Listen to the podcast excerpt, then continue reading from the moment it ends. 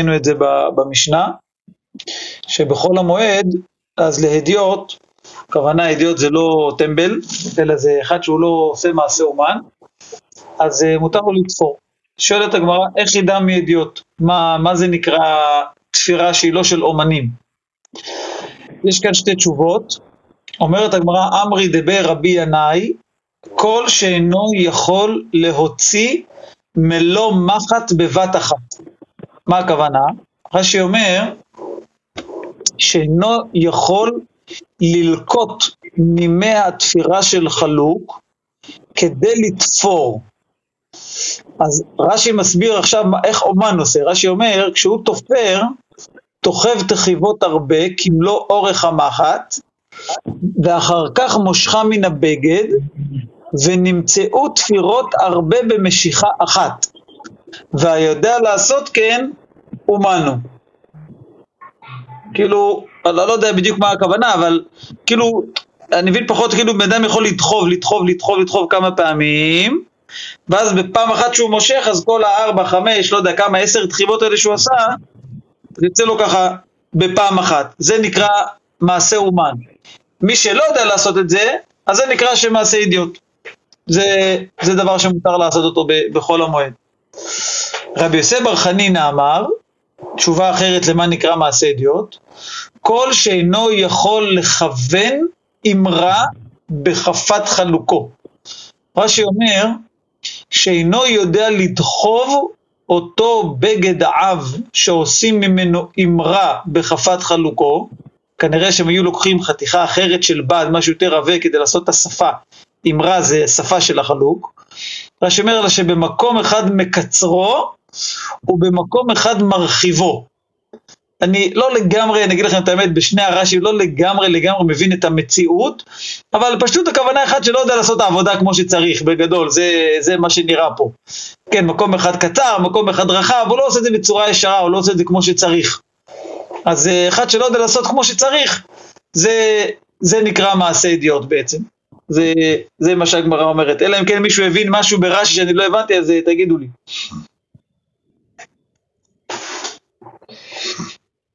יפה, אז נמשיך. עוד דין שראינו במשנה, המשנה ראינו אותה בדף, אה, בדף ח' עמוד ב'. אז ראינו שמסרגין את המיטות לפי אה, תנא קמא, ורבי יוסי אומר ממתחין. אז נראה מה, מה זה הדברים האלה.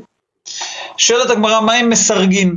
כן, אז הסברנו שהמיטות זה בעצם היה כמו שני אה, קרשים משני הצדדים, ובאמצע היה אה, חבלים בעצם, חבלים מתוחים, כמו שהיום שמים קרשים, שמים כזה קרשים כמו שלבים של סולם במיטה, ועל זה שמים את המזרון, אז היו עושים את זה עם חבלים, עם חוטים. אז אומרת אמרה, מה אם מסרגין ומה אם ממתחין? מה, מה זה שתנא קמא אומר שמסרגין את המיטה? ומה זה שרבי יוסי אומר שממתחים את המיטה? אז אומרת הגמרא, כי עתה רב דימי, כשבא רב דימי, כמובן שהוא בא מארץ ישראל, אמר, פליגי בה רבי חייא בר אבא ורב אסי, הם נחלקו בזה, ותרוויו משמי דחזקיה ורבי יוחנן. זאת אומרת, שניהם הביאו דין בשם חזקיה ורבי יוחנן, רק שכל אחד מהם אמר משהו אחר. כאילו רבי חייא בר אבא ורבי אסי נחלקו מה הם אמרו בעצם. אז אומרת אמרה ככה, אחד אמר שמסרגין זה שתי וערב, וממתחין זה שתי בלא ערב.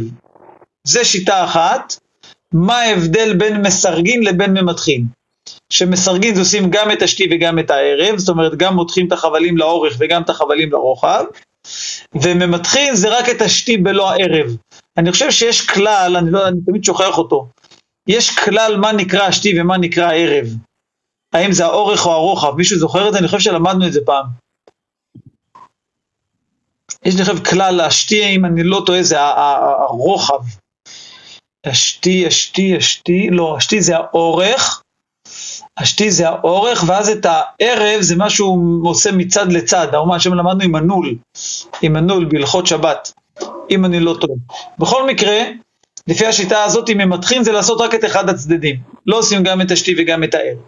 זו שיטה אחת. ואחד אמר, מה ההבדל בין מסרגין לממתחין? אחד אומר שמסרגין זה שתי בלא ערב, וממתחין, הכוונה שאם היה רפוי ממתחו.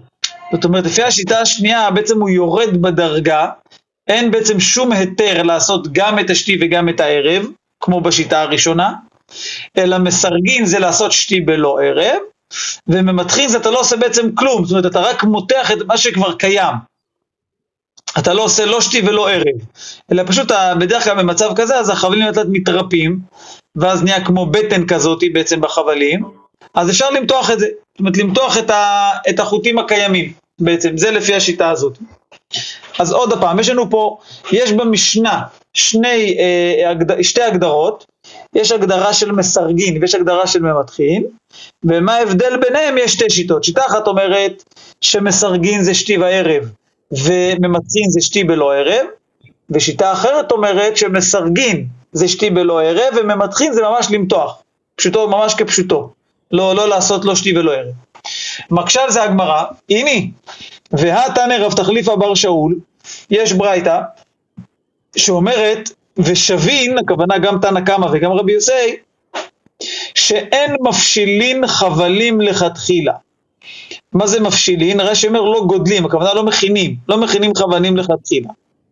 אז רש"י אומר ככה, סליחה לא רש"י, הגמרא, בישלמה למאן דאמר מסרגין, זה שתי בערב, וממתחין זה שתי בלא ערב, השיטה הראשונה, אז היינו דקתנא רב תחליף אבר שאול, שהם שווים שלא מפשילים חבלים לכתחילה, בזה הם מסכימים.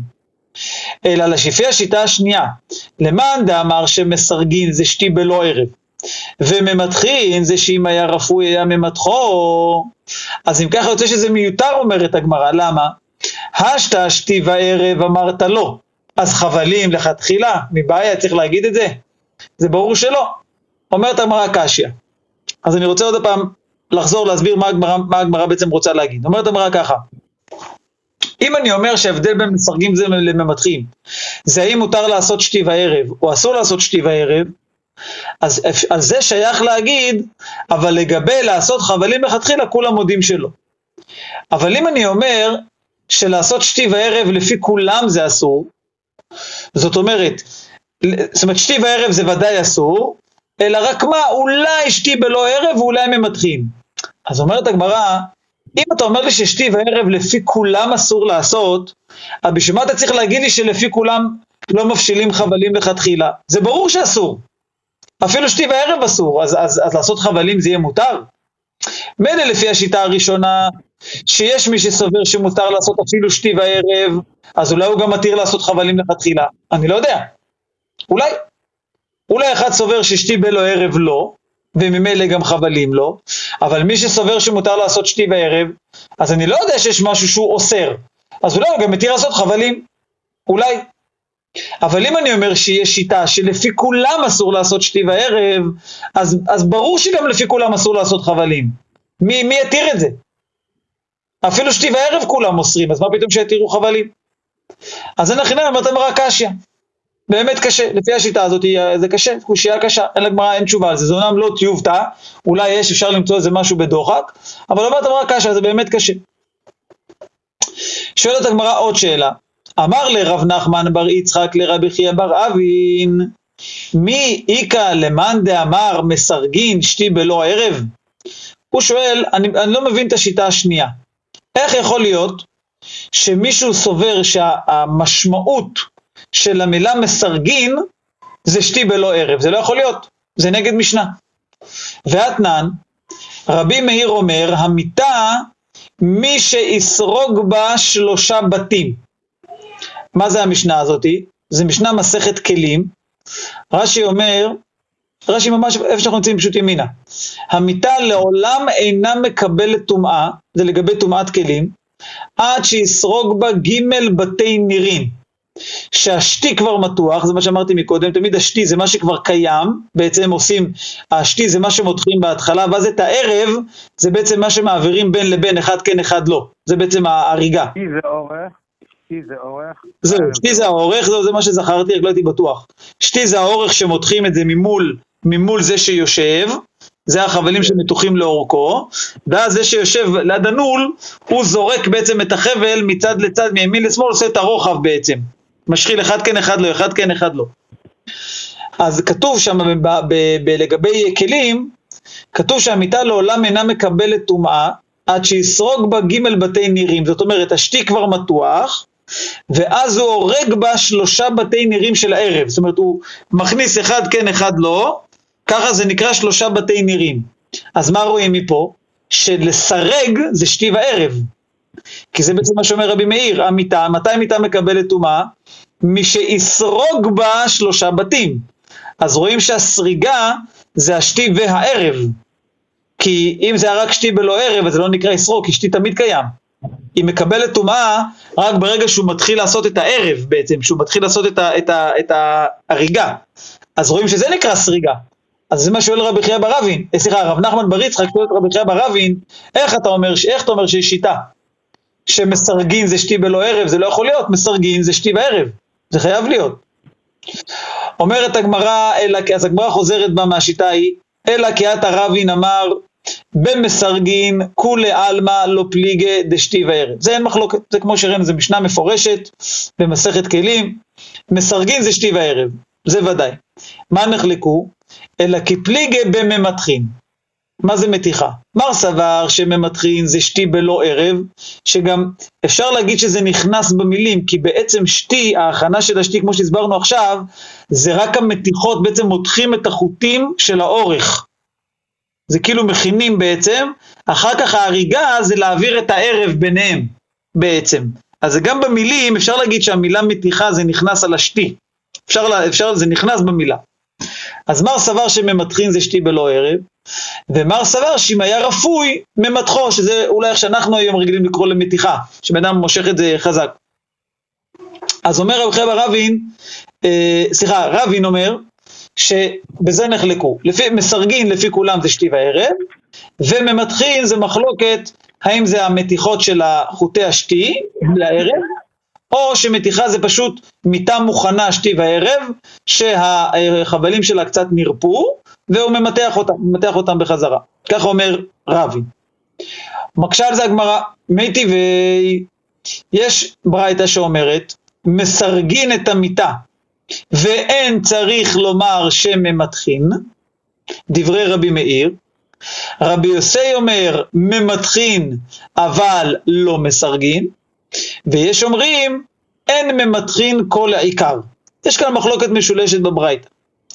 אומרת הגמרא ככה, בישלמה למאן דאמר, שממתחין זה שתי בלא ערב, היינו דעתו יש אומרים להפלוגה. אז לכן יש אומרים, לא, אין ממתחין כל עיקר, לא, לא עושים בכלל את ה... לא עושים בכלל שתי בלא ערב. אלא למאן דאמר שאם היה רפוי ממתחו, אז איך זה יכול להיות? ליש אומרים ממתחו נמי לא. יכול להיות שיש מישהו שאוסר רק למתוח את החוטים שכבר קיימים, איך זה יכול להיות? זאת הגמרא, הגמרא פשוט לה, שלא יכול להיות שיש מישהו שיאסור מתיחה. אם תגיד שלמתוח זה שתי בלא ערב, אז אני יכול להגיד שיש מי שאוסר את זה. כאילו, גם לעשות רק את חוטי השתי אסור. יש מי שאוסר שתי וערב, מי שאוסר שתי בלא ערב.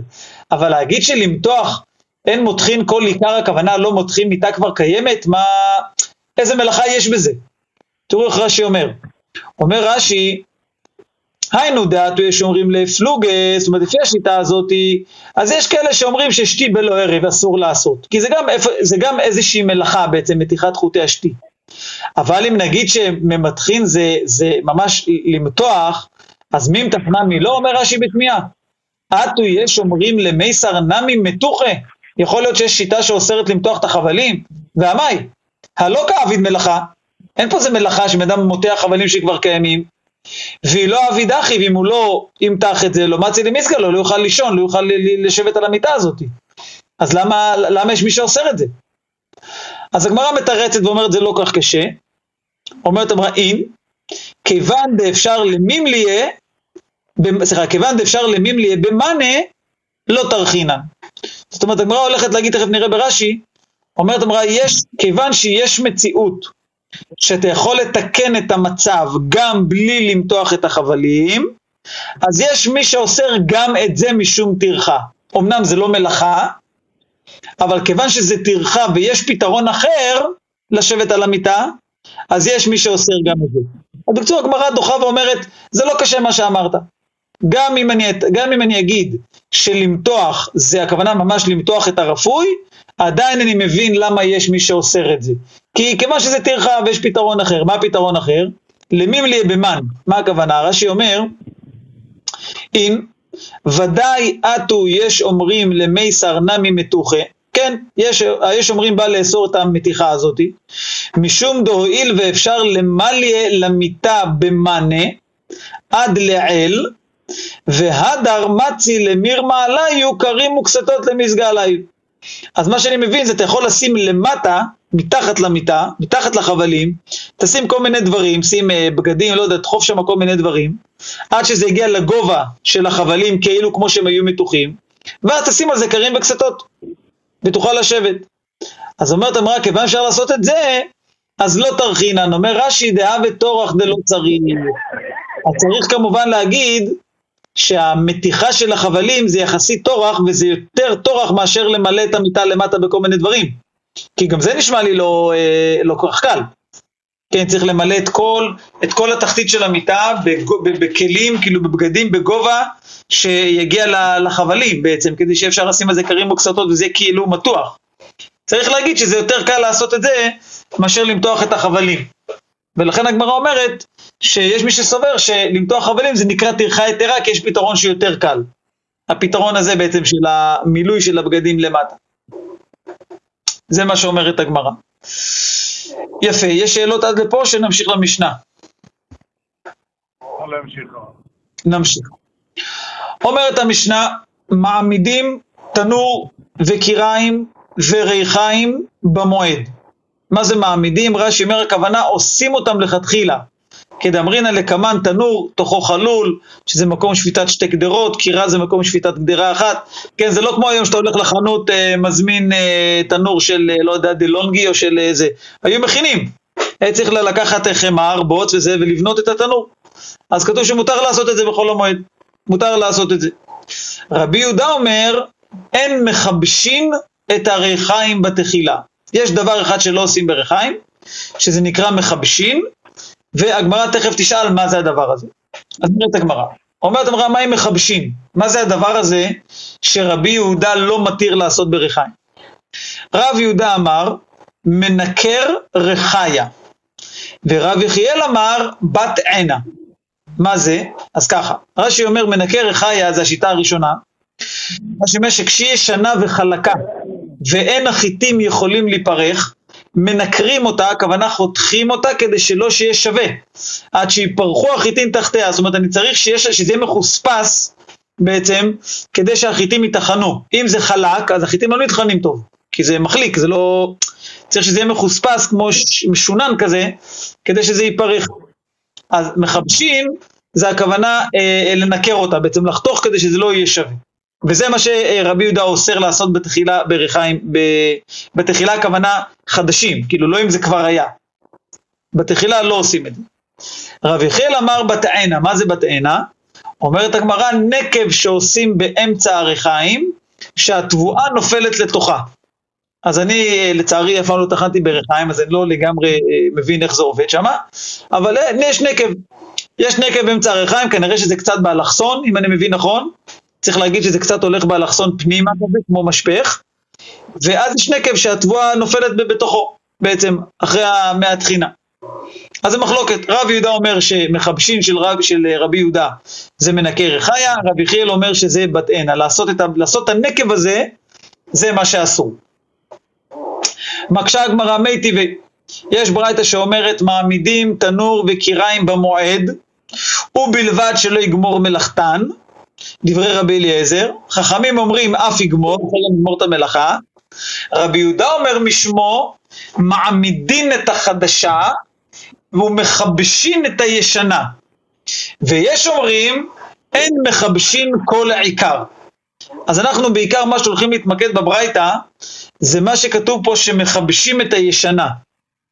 אז הגמרא אומרת ככה, בישלמה למאן דאמר מכבשין זה מנקה רחיה היינו דמשכחת לה בישנה. אלא למאן דאמר בתענה, אז ישנה בתענה למה לה? הגמרא שואלת שאלה כזאתי. רבי, אה, רבי יהודה אומר בברייתא הזאתי, שמכבשין את הישנה. אז הגמרא אומרת, אם לכבש זה לנקר את הריחיים, אז אפשר להבין שריחיים ישנות צריכים את הניכור הזה. רש"י אומר, לפי שהישנה צריכה לכך, שכבר היא חלקה, לפי שתדיר היא טוחנת. זאת אומרת, עם הזמן, עם התחינה, זה לאט לאט נהיה חלק, והולך ונהיה חלק, חלק וחלק, ובאיזשהו שלב צריך לעשות ניכור מחדש, כמו סכין, שבאיזשהו שלב הוא נפגע וצריך להשחיז אותו. אז גם פה, מה זה מכבשין את הישנה? שהיא לאט לאט עם הזמן נהייתה חלקה וכבר היא כבר לא כך מחוספסת והיא לא טוחנת טוב, אז צריך לכבש אותה, צריך לעשות ניקום מחדש. אבל אם נגיד שמכבשים זה עושים לה את החור הזה, אז שואלת הגמרא, מה זה שייך להגיד שאני עושה חור לריחיים ישנות? מה, לא היה להם חור עד עכשיו? אז איך טחנו איתם?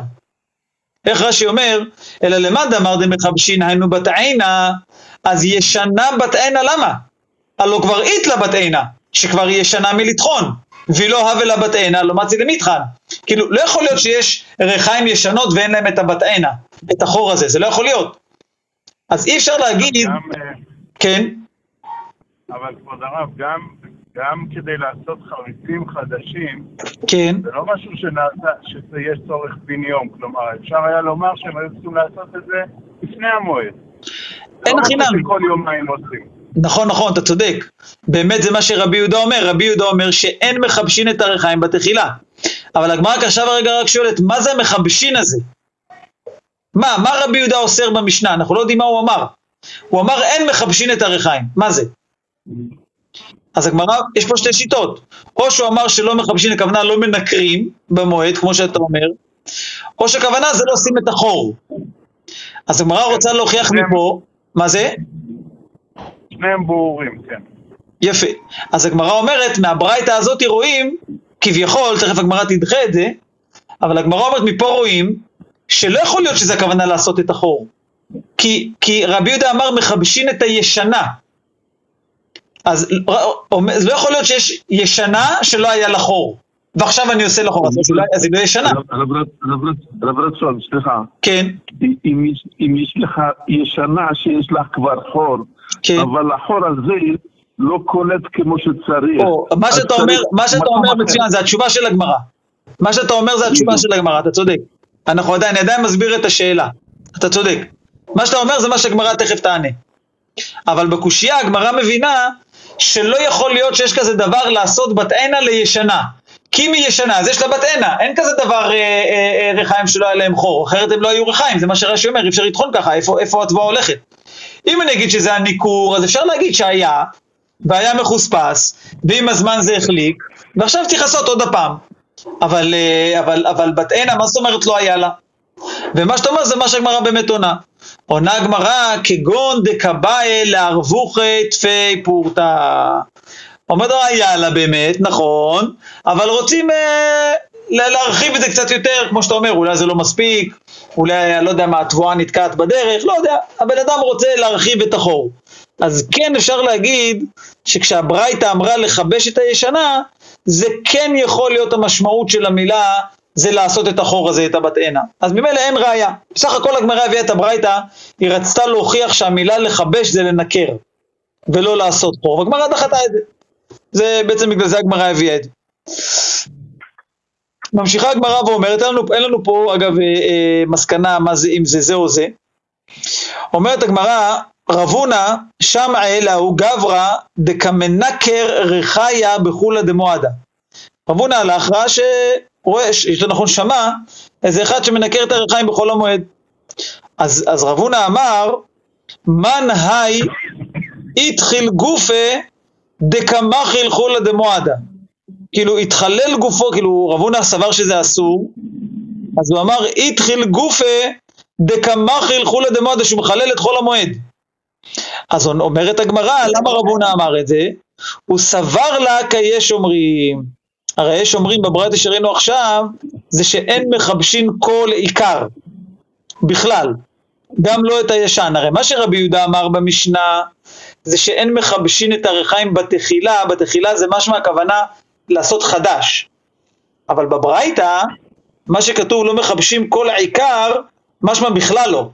כאילו גם אם, לא, גם אם לא היה לך ישן, ואתה רק רוצה לחדש אותו. אז הגמרא אומרת, רב הונא ששמע את אדם הזה שעושה ככה, אז הוא סובר כמו השומרים של הברייתא. ולכן הוא אמר שיתחלל גופו של מי שמחלל את חול המועד. יפה, אומרת הגמרא דרש רב חמא נוקרין רחיים במועד. מה זה נוקרים? אז משמע מפה, ככה לפחות הראש מדקדק, שאפילו בחדשה, אפילו בחדשה. זאת אומרת, כמו שבעצם אמר, כמו שבעצם מבינים את תנא קמא, שמעמידים תנור וקיריים וריחיים, בעצם מותר לעשות הכל כולל, כולל את הניכור הזה. משום רבי מאיר אמר, אפילו סוס שרוכב עליו וחמור שרוכב עליו, מותר ליטול ציפורניים בחול המועד. למה? כי זה מצער אותם. רש"י אומר, רש"י בשורה האחרונה, מותר ליטול להם ציפורניים, כדרך העושים עכשיו לסוסים שלנו, די לא עביד להכי, הווה לצערה, ולא מצי אזיל. זאת אומרת, הוא לא, אני לא אוכל להשתמש בו. אז באמת מדייקים פה, שימו לב שרבי מאיר אומר סוס שרוכב עליו. תראו, תוספות האחרון פה מדקדק, אומר, פירש בתוספתא לצורך המועד. זאת אומרת, מה, מה שאסור לרכוב בחינם, לא סתם, הכוונה, הוא צריך אותו בשביל המועד, צריך לעשות טיול, צריך ללכת לפה לשם, אז לכן מותר אה, ליטול את הציפורניים של, ה, של הסוס הזה גם, ב, גם בחול המועד. ככה בעצם אומר אה, אה, רבי מאיר. אנחנו עוברים לדף י' עמוד ב', אומרת הגמרא, אבל חמרא דרחיה לא. זאת אומרת, מה שאמרנו שמותר ליטול ציפורניים לחמור, מה שאמרנו בשורה האחרונה בעמוד הקודם, זה חמור שהוא רוכב עליו. אבל חמור שהוא רק מסובב את הריחיים, היה כזה, היו משתמשים בבהמות, שהן הולכות ככה בעיגול ומסובבות הריחיים, זה לא. זאת אומרת, לחמור כזה אסור ליטול ציפורניים. אומר רש"י, שכך היו עושים, שהיו טוחנים אגב חמורים, לא מצי למשקל ההוא חמרה ציפורניו. למה? דלא מצי למיכן במועד, אלא לצורך מועד, הרי כמה כבר אפשר לטחון בכל המועד? אי אפשר לעשות עכשיו כמויות. מה שצריך בשביל חול המועד, כדי לפרש את המן. היא לכך תחינה מועטת, הוא יכול לטחון בחמור. ולא מרעה לגידול ציפורניו, לא הוא ללכת ההליכה הזאת, הוא יכול לעשות גם בלי נטילת ציפורניים. אז לכן, כיוון שכל מה שמותר זה רק תחינה מועטת, והחמור, החמוד הזה יכול להסתדר גם אה, עם הציפורניים הארוכות, לא צריך אה, אה, מניקור דווקא עכשיו בחול המועד, אז לכן את זה לא התירו. לעומת זאת, רב יהודה, כן? זה די מדהים שגוזרים להם ציפורניים. למה? כי מה, מה בטבע עושים הסוסים והחמורים? שגוזר להם את הציפורניים. שאלה טובה, מה באמת? אני לא יודע. פעם ראשונה שאני שומע כזה דבר. הלוא יש סוסים בטבע, נכון. יש חמורים בטבע. נכון, נכון. שאלה טובה, לא חשבתי על זה. מה נגיד? לא יודע. מה נגיד? אולי, לא, אני חושב עכשיו, אולי, עוד פעם, אולי סוס כזה שרוכבים עליו, בוא נגיד, סוסים בטבע לא רוכבים עליהם. לא יודע. אולי ברגע שאתה רוכב עליו ואתה משתמש בו ומאמץ אותו, אז אולי זה מפריע לו הציפורניים. ככה אני, עונה לי תשובה ככה ב- כרגע. יכול להיות, אין לי מושג. שווה לשאול. אני אשאל את זה בלי נדר. כן. לא, אתה צודק. יכול להיות שהסוסים המתורבתים, הרב רצן, כן. הסוסים המתורבתים, כשהם הולכים על לחיים, כנראה שהם הולכים על משטח אולי חלק, אולי משטח אבן, אולי משטח זה. ואז הציפורניים יש לי בפרק, גם יכול להיות.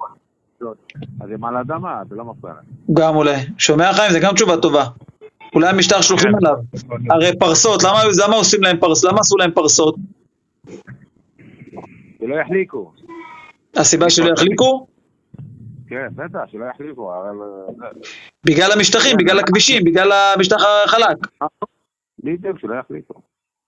אז אולי זה אותו דבר. כאילו בטבע הוא לא צריך את זה. יכול להיות. אני מקבל את מה שחביב אומר, אני לא יודע. כן, זה נשמע הגיוני. למרות שלהגיד תמיד היה להם משטחים אה, זה, אני, אני תמיד בדמיון שלי, שאני מדמיין את תקופת הגמרא, נראה לי תמיד כאילו הכל שם חול ובוץ, אף לא דמיינתי לעצמי שלהם איזה משטחים חלקים שם. זאת אומרת, לא היה להם שם אה, בטון או רצפות? לא, לא היה. לא היה. כל הנושא של הרצפות זה הרבה אחרי הגמרא. כן. אפילו הבתים עד לפני 200 שנה היו עם אה, נכון. מחול. נכון, נכון, נכון. טוב, לא יודע, שאלה טובה. בכל אופן אומרת הגמרא, רב יהודה שרה למשקל תופרי לחמרא דרחיה, הוא מתיר גם לחמור הזה, גם לחמור של הרחיים, מותר ליטול את הציפורניים, לא כמו שאמר אה, רבי מאיר. ולא רק את זה מתיר רב יהודה, גם לאוקומי רחיה, רש"י אומר זה להעמיד את הרחיים זו על זו, ולמבנה רחיה, לבנות את זה ממש, ולמבנה אמת רחיה, רש"י אומר העץ שהרחיים בנוי עליו, ולמבנה אוריה, רש"י אומר זה רפת של בקר, אולי זה בעצם כמו המילה אה, עורבה אולי, כאילו אוריה, זה הדבר הזה. יש הרבה מפרשים, אני חושב שגם פה הרבנו חננאל, אם אני לא טועה, מביא את זה, שאומרים שהאורי הזה זה לא המבנה, זה לא הרפת, אלא זה האבוס בעצם. האבוס זה שהם אוכלים, רש"י אומר את זה אחר כך באקורפיטה, והם אומרים שהקורפיטה זה משהו אחר, יש פה... עורבה. יש פה כמה, לגבי, יש פה כמה דברים בגמרא, יש פה כמה מחלוקות, מה זה כל דבר. יורבה לסוסים ומוטל דמותה בכל המועד. אנשים צריכים לזוקים שאין להם משהו שינוחו בו. מעניין, ומה ההיתר, מה בעצם ההיתר לזה? כאילו, מה, מה הצורך המועד שיהיה לה איזה בית לגור? היא לא, היא לא... שינוחו, הרי הם עובדים קשה, והם צריכים לנוח, שלא יהיה... שיהיה לה מקום טוב לנוח, אם לא, אז היא לא, לא תעבוד כמו שצריך. אם לא, הסוסים נזוקים שאין להם מקום מנוחה. אם אין להם כן. מקום מנוחה, הם נזוקים. מעניין. מעניין. רבי יחיאל מפריד, כן, בסדר. כן. רבי חננאל, רבי נחנאל, מוכי יוסף, כל אלה. כן, מעניין. אומרת הגמרא, אה, רב, יש פה גרסה רב, פה בצד אומרים רב, שרה לסירוקי סוסיה, לסרוק את הסוסים במסרק של ברזל. למה? אז אומרים המפרשים, תוספות המנהלות אומר את זה, שזה לייפות את הסוס זה חלק מצורך המועד. הרי כתוב שכל הצורכי רכיבה מותר לעשות אותם. כל הצורכים של הרכיבה. אז כביכול לייפות אותו זה חלק מה... נו, חלק מה... מצורכי רכיבה. אז התירו את זה, ולמבני הקרפיטה, אז פה רש"י אומר שזה האבוס, רש"י אומר מה ששמים את התבואה לתוכו לפני הסוסים, ולמבני איצטבה, שזה בעניין של אבנים, רש"י אומר. אני חושב שהכוונה פה זה, אה, אומרים פה, מפרשים זה איזשהו סוג של אה, ספסל. תוספות אומר שזה גם האקורפיטה זה ספסל, אה, גם האקורפיטה וגם, וגם האצטבה זה עניינים של ספסלים, כאילו זה בעצם מקום לשכב עליו, מקום לשבת עליו, אולי זה לכן זה מופיע אחרי הנושא הזה של העורבה, גם כן, שאמרנו זה בעצם מקום שלהם לישון, מקום שלהם לנוח, אז הכל ככה מצטבר אחד עם השני. רבא, אומרת הגמרא, רבא שרה למשקל דמה לבהמה בחולה דמועדה. זאת אומרת, לעשות לה מה שנקרא כזת דם. אמר לאביי, תנא דמסייע לך, יש ברייתא שבעצם אומרת את זה גם כן. כתוב מקיזין דם לבהמה, ואין מונעין רפואה לבהמה בחולו של מועד. כאילו מה שהיא צריכה, עושים לה. רבא, אומרת הגמרא, שרה לקסקוסי קירמה. מה זה לקסקוסי קירמה? אז רש"י אומר שזה לגהץ, קודם כל הקסקוס זה לגהץ, וקרמין, אז פה רש"י אומר בגדים. בערוך כתוב שזה בגדים דקים, לכן זה קוראים קרמין, כאילו כמו אה, אה דקים כמו קרום. יש את זה תמיד במשנה שרואים בסוכות, שם על גבי הסוכה כתוב, תלה בה סדינים המצוירים, וכרמין וטלבה הפרחילין של הענבים, אז הקרמין האלה זה סוג של בדים כאלה דקים. ולמה זה מותר? למה מותר לגייס את זה? אומרת אמרה מעשה אדיוט הוא, זה נקרא מעשה אדיוט. אמר רב יצחק בר עמי, אמר רב חיסדא, קיטור בירה אסיר. מה היא טעמה? מעשה אומנו. מה זה הקיטור בירה הזה? אז רש"י מסביר, תראו, רש"י אומר, אה, למי אבד במועד? שכך היו עושים, שהיו נוטלים כלים, כאילו כלים, בגדים חלוקים, והיו מחליקים עליהם בית יד של חלוקיהם, אז מעשה אומן הוא ואסור. ורש"י מביא עוד פירוש לישנא אחינא זה לכווץ קמטים שאדם עושה בבית יד, בית יד זה כאילו השרוול מה זה נקרא, שממלאים אותם בקנה של שיבולים חלקים ומקמטים. אני לא יודע בדיוק, זה כן, קשה קצת להבין, להכיר את המציאות הזאתי, אבל בכל מקרה זה איזשהו סוג של קיבוץ, של משהו שעושים בצווארון או בשרוול, איזה משהו ממומחיות כזאתי שהיו עושים, כנראה אולי בגלל שזה עגול, אולי צריך לדעת איך לכווץ את זה כמו שצריך, שזה יותר דק אולי, יותר צר בסוף. בכל מקרה, זה דבר שהוא אה, מעשה אומן, ו... ולכן הוא אסור. אומרת, הרעיון פה הוא בסך הכל מעשה ידיעות ומעשה אומן, זה בעצם להכיר בדיוק את המציאות של פעם, לא תמיד אנחנו מבינים, העיקר שניקח פה את הכללים. כמובן בימינו כל דבר צריך לשאול אה, מה זה נקרא מעשה אומן, כן, לפעמים אדם צריך לתקן, אה, יתקלקל לו האוטו, צריך לדעת מה מותר למכונאי לעשות, מה אסור למכונאי לעשות, או לגבי תפירה, לעשות מכפלת, או לתפור כפתור, כן, יש כל מיני דברים בחול המועד, תמיד כתוב עשה לך רב יסתלק מן הספק, היום בימינו יש הרבה מציאות, הרבה דברים שהתחדשו, לדעת כל דבר בדיוק מה זה נקרא, אחד יתקלקל, לא יודע, כאילו הטלפון, לא יודע מה, צריך להחליף את המסך של הטלפון, סתם אני אומר דוגמה, זה נקרא מעשה אומן, זה נקרא מעשה ידיעות, כל הדברים האלה, כל דבר לגופו צריך לשאול, לראות שאנחנו אה, עושים רק מעשה ידיעות. אומרת הגמרא, אמר רבא, מן דמתקיל ארעה, הדעתא דבידרא שרה, הדעתא דארעה אסיר. זאת אומרת, בן אדם הוא בעצם נוטל תל של אדמה, זה נקרא מתקיל. הוא נוטל חלק גבוה, הוא רוצה ליישר את הקרקע. אז השאלה מה המטרה? אם זה הדעתא דבידרא, זאת אומרת הוא רוצה לעשות שם גורן, רוצה לחוות חיטים לצורך המועד, אז יהיה מותר. רש"י אומר, חופר משם האדמה לצורך הגורן, לחוות שם חיטים לצורך המועד. זה נקרא הדתא דבידרי, בידרי זה הגורן, וזה מותר. אבל אם הוא עושה את זה הדתא דערא, שהוא חופר את השדה לצורך זריעה, זה יהיה אסור. אז הגמרא אומרת, איך נדע? כאילו, איך נדע מה... אם, אם זה ככה או ככה? אז הגמרא אומרת, איך ידעמי? מוליה במוליה ונצה בנצה, הדתא דבידרי. שקל מוליה ושדה בנצה, הדעתא דערא. אז הגמרא אומרת בעצם ככה, אם הוא לקח מוליה, הכוונה לקח תל, והוא שם אותו במקום אחר, או שהוא השפיל איזשהו תל שהוא מילא אותו באפר ואישר אותו, זה לגבי גבוה. או הפוך, אם הוא חפר באיזה נאצה, באיזשהו מקום נמוך, והוא שם את זה באיזה דוגמה אחרת, זה נראה את בית דרי, למה? הוא לא באמת אישר את השדה, הוא לקח מפה, העביר לשם, היה תל פה, שם אותו במקום אחר. היה פה אה, חפירה, לקח את החול, שם את זה בחפירה אחרת. אני רואה שהוא לא אישר בשדה, אלא פשוט איזה מקום מסוים שהוא רצה ששם יהיה לו ישר. זה נקרא שהוא עשה לצורך, ה, לצורך הבידר. אבל אם הוא לקח תל, לוקח מקומות גבוהים וממלא את זה במקומות נמוכים, אז אני רואה שהוא רוצה ליישר את השדה. הוא לא סתם מפנה מקום מסוים, הוא כל מקום גבוה הוא מנמיך, כל מקום נמוך הוא מגביה. אני רואה שהוא רוצה ליישר את השדה לזריעה, אז זה אסור. ככה אני יודע בעצם מה הייתה המטרה של הבן אדם.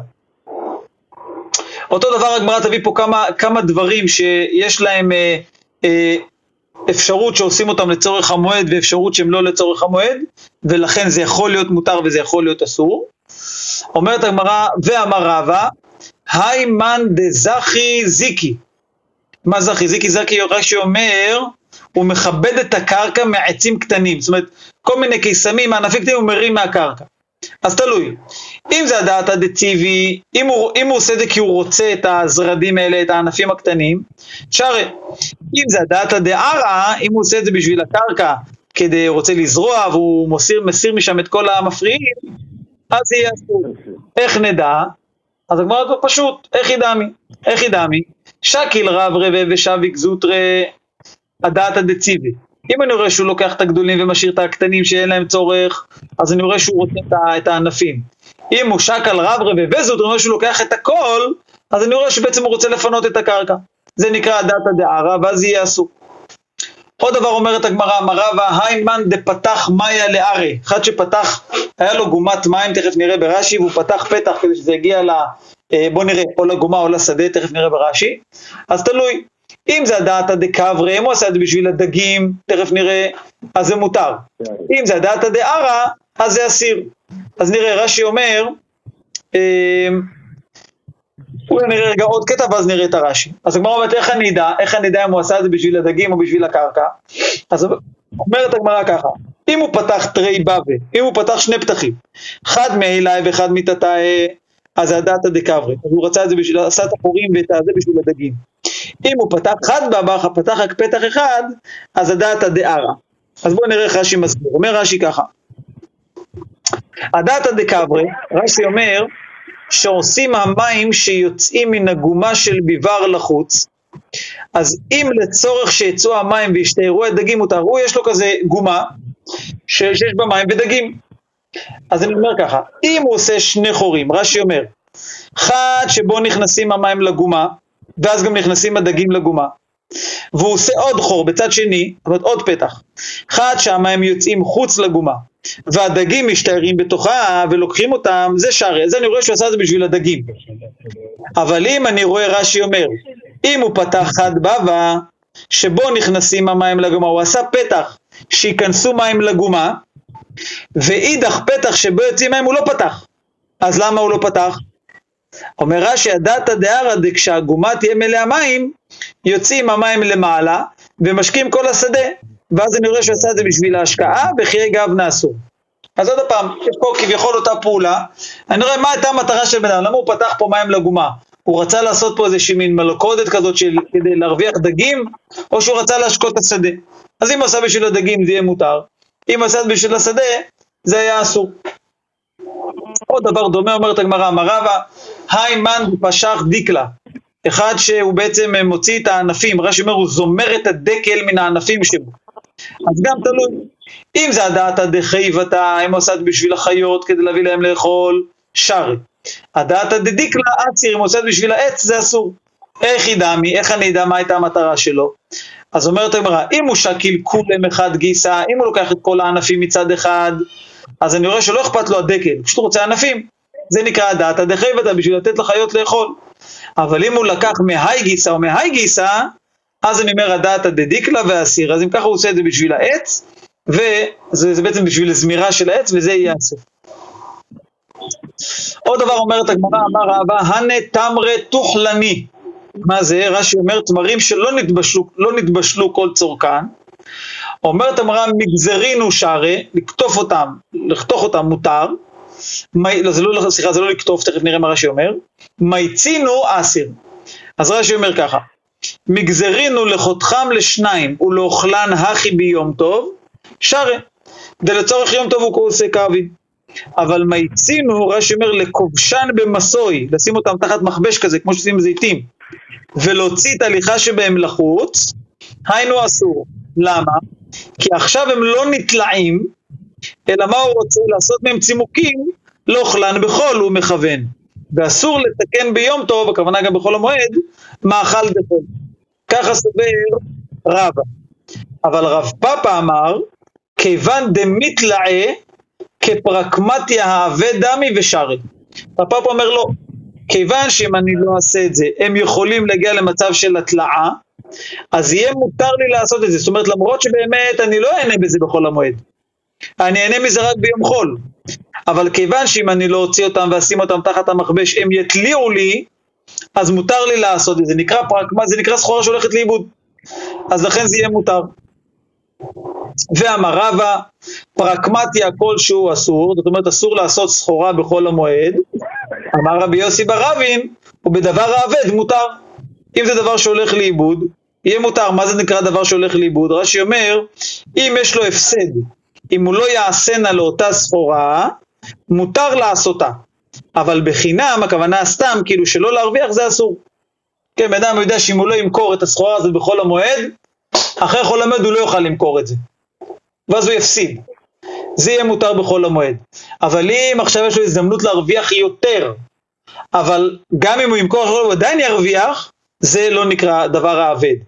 זאת אומרת, להפסיד רווח זה לא נקרא לאבד, לאבד את הקרן זה נקרא לאבד, זה בעצם הרעיון. אומרת הגמרא רבינה הווה להוא עסקה דהווה מזדבן בשיטה אלפי. היה לו איזושהי עסקה, זו סחורה, שיכול למכור את זה בששת אלפים. שיה, זה לא מחר, שיה לזבונה בתר חולה דמועדה, המתין, וזבנה בתריסר אלפה. הכפיל את הרווח, מכר את זה כפול, כי הוא שמר על חול המועד. אומרת הגמרא רבינה הווה מסק זוזה בבני אקרא דשנבתה או שנואתה. בקיצור, היה איזה מקום שהוא היה מלווה להם שם כספים, והיו חייבים לו. עתה לקמא דרב אשי, אמר למהו למייזל העיד נעליו? הוא בא לשאול בכל המועד, אני יכול ללכת אה, לגבות מהם את הכסף? אמר לכיוון דהעידנו דמשכחת לו, וביום האחרינה לא משכחת לו, כפרקמטיה אהבה דמי ושרי. כנראה שהיה להם באותו יום איזה, תכף נראה, הגמרא תגיד משהו דומה, כנראה שהיה להם איזה יריד, או היה איזה משהו כזה, אז אמר לו רב אשי, כיוון שאם לא תלך היום, יש סיכוי שאתה לא תראה אותם, ואז גם ממילא לא תראה את הכסף, אז לכן זה נקרא דבר האבד, פרקמטי שהולכת לאיבוד, ומותר לך ללכת לגבות מהם את הכסף. אומרת הגמרא תניא נמי, מה זה? לא, הכוונה... כבוד הרב, מדובר בין יהודים? אני חושב שכוונה פה זה יהודים. כן, כן, כי כולם בחול המועד לא עומדים, נמצאים בבית. ובחול כולם הולכים לעשות, אה, לסחור, אז הם לא נמצאים, אז קשה למצוא אותם. אז עדיף כן. לגבות את החוב במועד, כדי שכולם נמצאים בבית. בדיוק. בדיוק. יודע שהם שמה. לגבי גויים תכף נראה, זה מה שהגמרא הולכת להגיד עכשיו. תניא נמי לגבי עבודה זרה כי גבנה, יש גם לגבי, בדיני עבודה זרה גם משהו דומה. כתוב שהולכים ליריד של עכו"ם ולוקחים בהמה, עבדים ושפחות, בתים, שדות וכרמים, ופוטה ומעלה בערכאות שלהם. למרות שאסור ללכת לערכאות של גויים, אבל בכזה מצב מותר. למה? מפני שהוא כמציל מידן. כי זה בעצם, אם הוא לא יעשה את זה, זה ילך לו לאיבוד. אז לכן זה מותר. לקיים את החתימה שלהם, ועכשיו הוא ימצא אותם, זה יש יום של יריד, אם לא זה, הוא לא, הוא לא יוכל, הוא לא ימצא אותם, אז לכן זה מותר. בואו נסיים רק נגיע למשנה. אומרת אמרה רב, שרה לחייה בר אשי למגדל הוא הרי, אה, למגדל הוא הרי בחולה דמועדה. מה זה מגדל הוא הרי? רש"י אומר, הוא הרי זה אה, אה, רשת כאילו שצדים בו דגים. אז הוא התיר לו, למגדל זה בעצם כמו שראינו למגדל חבלים, כאילו להכין את זה. מה איתה? מה אומרת? אמרה מעשה אדיוטו, להכין רשת דייגים זה משהו קל. אבל איזלה, רש"י אומר זה רשתות של עופות, זה אסור. מה היא טעמה? אומרת אמרה זה מעשה אומן. זה נקרא מעשה אומן, ולכן זה אסור. עוד פעם, זה כאילו מה שבעצם מלווה אותנו פה לאורך כל הדרך, שההבדל זה בין מעשה אדיוט למעשה אומן. זה בעצם הרעיון. אומרת הגמרא, רב יהודה שרה לעמי תנורה, כאילו אחד קראו לו עמי והוא היה בונה תנורים או מכין תנורים, הוא התיר לו למגדל תנורי, הכין לו, התיר לו להכין תנורי. ולרבא בר עסבי למגדל מהולתה, זה נפה, התיר לו לעשות נפה. אומרת הגמרא, הנה, איך זה יכול להיות? והא תנא רבא בר שמואל, ושבין שאין גודלין תנור לכתחילה, לא עושים תנור לכתחילה בחול המועד.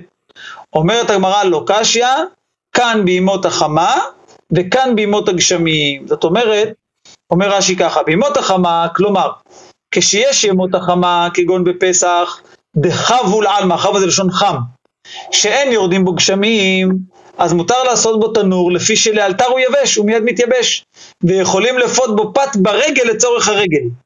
אז לכן מותר לעשות, כי זה בעצם צורך המועד. אבל בימות הגשמים אסור לעשות תנור, למה? אומר רש"י, כלומר כשיורדים הגשמים ברגל כגון בסוכות, אין עושים תנור לפי שאינו יבש לאלתר, הוא לא יתייבש בימים הקרובים, עד לאחר הרגל, ואז הוא ישתמש בו רק אחרי הרגל. נמצא שעבד טרחה שלא לצורך הרגל, ולכן זה יהיה אסור. ברוך אדוני לעולם, אמן. שבוע טוב לכולם. שבוע טוב לכולם. כל טוב, ברכה והצלחה. כל טוב. שבוע טוב.